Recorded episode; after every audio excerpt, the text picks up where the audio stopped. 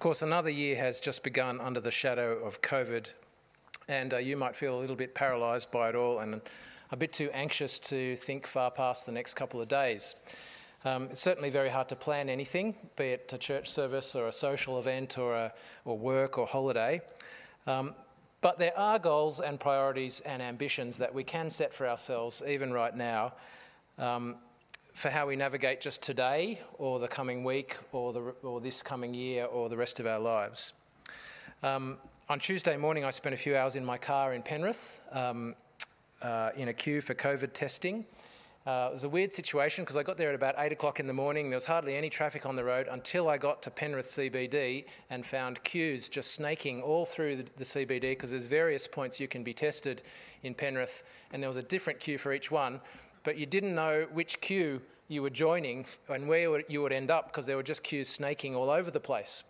Um, the situation was bringing out the worst in everybody, uh, including me. Um, everyone's goal was just to get tested as quickly as possible and get out of there. And everyone was very wary of other people who knew the sneaky little traffic tips of Penrith and might duck into the queue from a side street or something like that. And I did witness some ugliness along the way. But I want to say that as a Christian, even in that situation, I should have a higher priority and a greater ambition than everybody else. Uh, just as my ambition for my whole life should be greater than just getting the best for myself and for my family. What is a truly worthy ambition? Um, we're going to be looking at some of Paul's prayers over January because Paul's prayers challenge our ambitions and our priorities and our priorities do need to be challenged quite constantly because we often find ourselves caring too much about the wrong things. Today we're looking at uh, just verses 9 to 14 in Colossians chapter 1, and uh, it's good for you to have that open because the words on the page are really where the action is. So uh, I'd encourage you to have that open on your phone or, or a Bible in your lap. And you'll see from verse 9 that Paul had a very active and responsive prayer life. Um, he prayed continually without ceasing. Doesn't mean he was 24 7 with half of his mind on God, uh, but rather I think that prayer was a constant and regular element of his life, and he lived in relationship with God, and so in a way he was always consciously depending on God for the various things he was holding up to God in prayer. And notice also that his prayer was, res- was responsive to what he saw God doing. In the first paragraph there, he'd heard how God had been working in these people, and he thought, well, I can see the great thing God is doing in these people, and I'm just going to pray along with that and pray for more of it, which is in effect what he's doing here. And the heart of his prayer is verse 10, I think, here in Colossians chapter 1, which is that you may live a life worthy of the Lord and please him in every way. So there is a worthy ambition, a life worthy of the Lord and pleasing to him in every way. For every moment, that should be our ambition, every day, every week, every year, and for our whole lives. A worthy and pleasing life for the Lord. So when you're frustrated in the COVID queue and someone tries to cut in on you, uh, or when you're making decisions that are going to affect your whole life, what is worthy of the Lord? What is going to please Him? Those are the big questions. Now, what does it mean to be worthy of the Lord? Um, it's probably worth reflecting on who the Lord is if we're going to uh, get a sense for what is being said here. In verse 3, Paul refers to our Lord, Jesus Christ.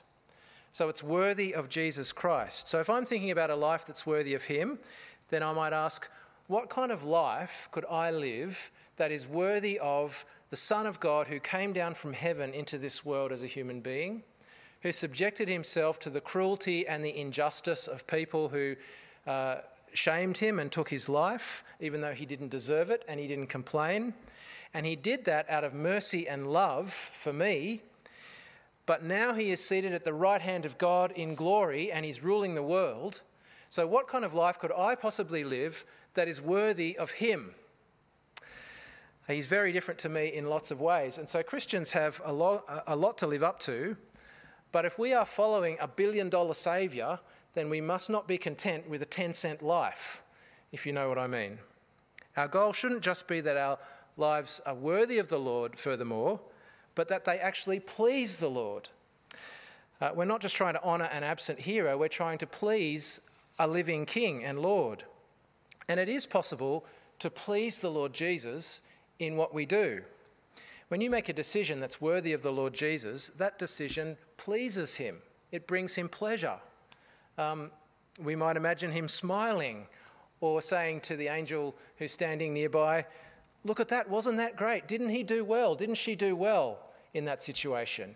We are able to please the Lord, and it should be our aim to please the Lord Jesus in everything we do as well as our whole lives. And that should be a far bigger aim than pleasing ourselves or getting where we want to go. But the thing is, how can we tell what pleases the Lord? How do you know what is worthy of Him? Uh, in order that they may live a worthy and pleasing life, Paul prays that God gives them the knowledge of His will in verse 9. So, knowing that life. Paul prays that God would fill them with the knowledge of His will through all spiritual wisdom and understanding. Now, often when people talk about knowing God's will, they're talking about knowing which job God wants them to take, or which person God wants them to marry, or where God wants them to live. But it's not talking about that sort of directional will, uh, if I could call it that. This is, I think, more talking about how God wants us to be, how He wants us to respond in various situations, what His moral commands are, what is the right thing to do in this situation, uh, what is worthy of the Lord and pleasing to Him. And this is not just a matter of being clever and having head knowledge, the knowledge of His will. Um, after all, there are some very clever people who are also very morally ignorant. This knowledge comes from spiritual wisdom and understanding. That is, a spirit given sense of what God approves and what God disapproves.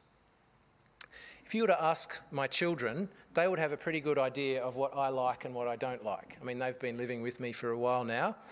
Um, they've tested my boundaries on various issues and they know what I care about and what I don't, sort of. Uh, they know that I'm a, more of a pushover than their mother when it comes to screen time and junk food and stuff like that.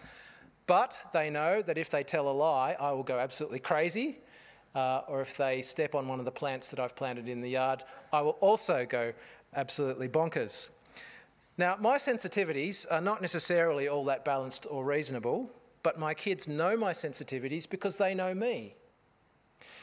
With spiritual wisdom and understanding, which gives a knowledge of God's will, those who know God know what He wants and unlike my sensitivities, God's sensitivities reflect his perfect character. And in fact, they're the very definition of what's right and what's wrong, what God wants and what he doesn't want. Now, how do we get to know this God? And how do we get to know his will and attain spiritual wisdom and understanding? Well, it's through his word, it's through the Bible with the help of the Holy Spirit. When you listen to God speak, regularly and consistently, you get to know Him. When you get to know the Bible and you try to actually put it into practice in your life, you get a sense of how God would have you respond and how God would have you live. And Paul prays for a filling with this knowledge of God's will, a strong sense of God's will in each and every situation informed by the Bible, and an inclination towards doing what God wants.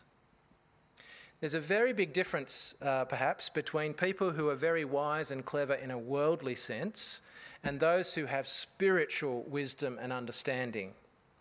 Sometimes we make the mistake of thinking that uh, people who cut a fine figure in the world must also have a big influence in the church because they're the people who really know how to get stuff done and that sort of thing.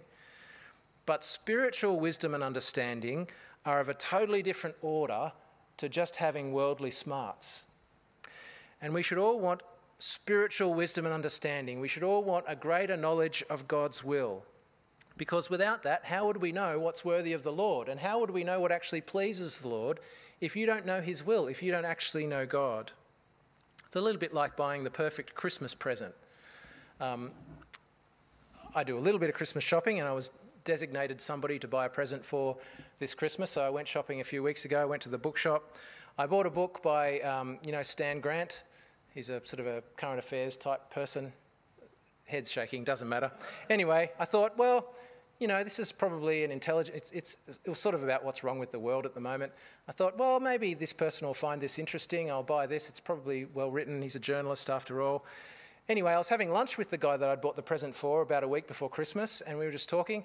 And he said, uh, almost out of the blue, he, he just kind of said, Oh, that Stan Grant guy, I can't stand him. And I thought, Oh. So back to the shops. Turned out what he really wanted was a big chopping knife for the kitchen. So that's what I bought him. Now I have to read a book by Stan Grant, it would seem. But anyway, um, you might think you've got the perfect present, but if you don't know the person, you don't know what they like, you don't know whether what you have is pleasing to them. And a lot of people, I think, will, in the end, they'll present their lives to God and they'll say, There you go, God, pretty good life, hey? And God will say, You didn't bother to learn what my will is. You don't know what's pleasing to me. You don't know what's worthy of me.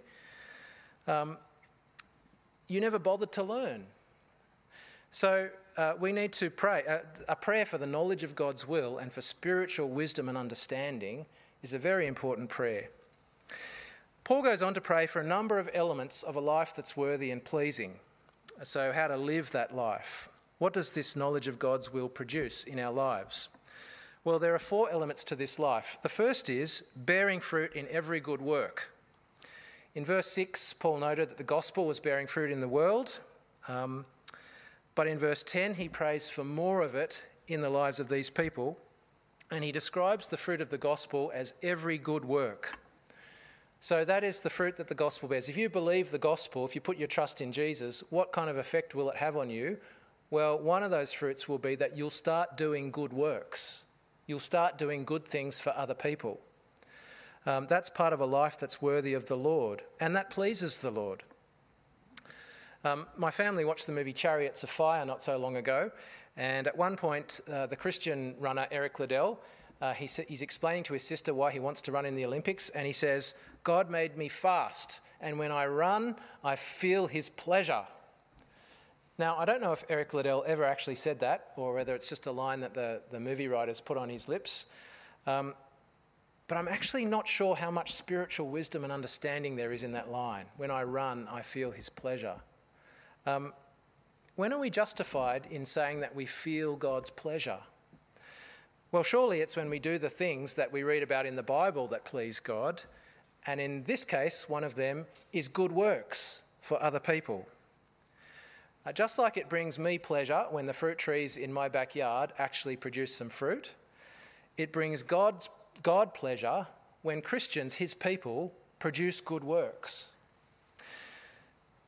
So there's a challenge for us to be thinking about how we can be producing the good works that God is giving us to do. The second element in this life that's pleasing to God is growing in the knowledge of God. We're not just supposed to know His will, we're actually supposed to know Him. As human beings, we, we were created for relationship with God. As Christians, we were reconciled for relationship with God. And in heaven, what's it going to be all about? It's going to be all about relationship with God, being near to God. That's the essence of heaven. And so I hope that you want to grow closer and closer to God. I sometimes like thinking about Enoch, who's a character who pops up just as a little cameo in the Bible in the genealogy of Genesis chapter 5. Um, very little is said about Enoch. All it says about him is Enoch walked faithfully with God, and then he was no more because God took him away. Um, that was Enoch's claim to fame. He walked with God. And everyone else in that genealogy is said to have died, but not Enoch. God just took him away. Almost as if Enoch walked with God in his life, and then God said, I'm going to draw you even closer to me now, and took him away to be with him. It's a wonderful, glorious thing to be able to say of someone, he walks with God, or she walks with God. They know God.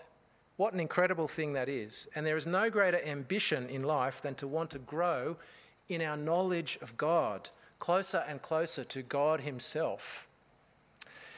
That's the third, the second element of a life that's pleasing to Him. The third element is being strengthened for endurance and patience. Uh, verse 11, being strengthened with all power according to his glorious might, so that you might have great endurance and patience. I don't know if it's a bit of a surprise to you that when the glorious might of God empowers a person, the result is not that they're able to do wonderful superhuman things like leaping tall buildings in a single bound. No, the result of God's glorious might empowering someone is that they can endure patiently as a Christian in this world. Doesn't sound so, uh, so spectacular, but it is really quite amazing.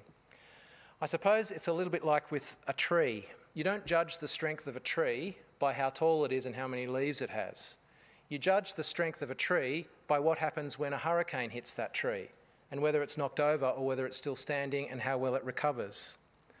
Uh, Christian strength is like that. It's about endurance and patience in faithfulness and obedience to God. Um, I don't need to tell you that this is not exactly the age of endurance and patience. This is sort of more the age of uh, quick fixes and moving on. Um, if you can't afford something, you can have it anyway on credit. Uh, if your job's a drag, then you just quit and get another job. Uh, if somebody's annoying you, then you just unfriend them and you don't have to put up with them anymore. If you're in pain, then there's medication that you can take. It doesn't seem to be much need for endurance and patience in this day and age. But if you're a Christian, then you are still called for, uh, you are still called upon to exercise endurance and patience, and you will need it if you're going to last as a Christian until the end. And we rely on the power of God to give the patient endurance that we need to go the distance.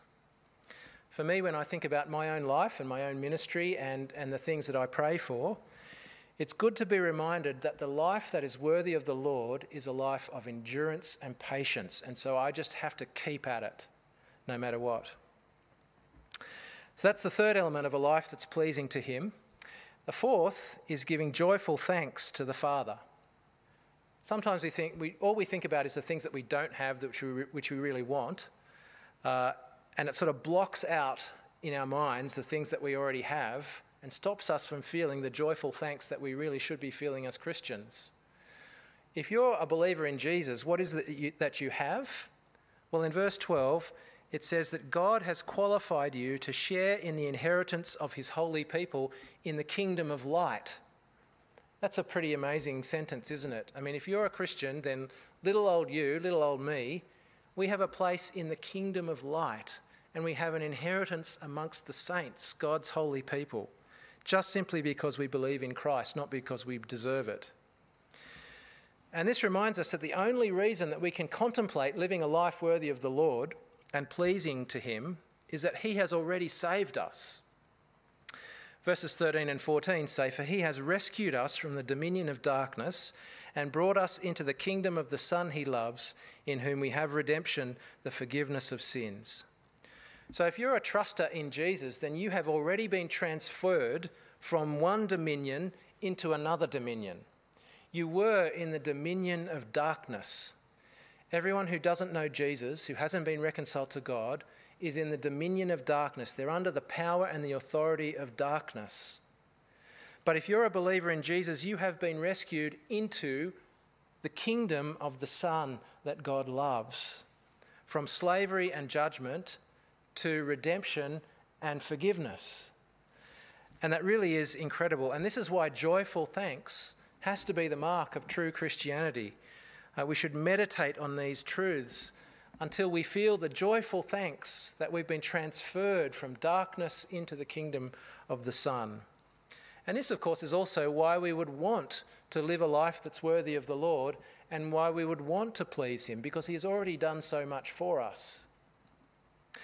So I would encourage you, in the midst of everything that's going on the, at the moment, and with a new year just beginning, and perhaps you're thinking ahead to what this year holds for you, to aim for more than just survival and to plan for more than just holidays and get togethers and to pray for more than just a trouble free life. Aim to live a life that is worthy of the Lord.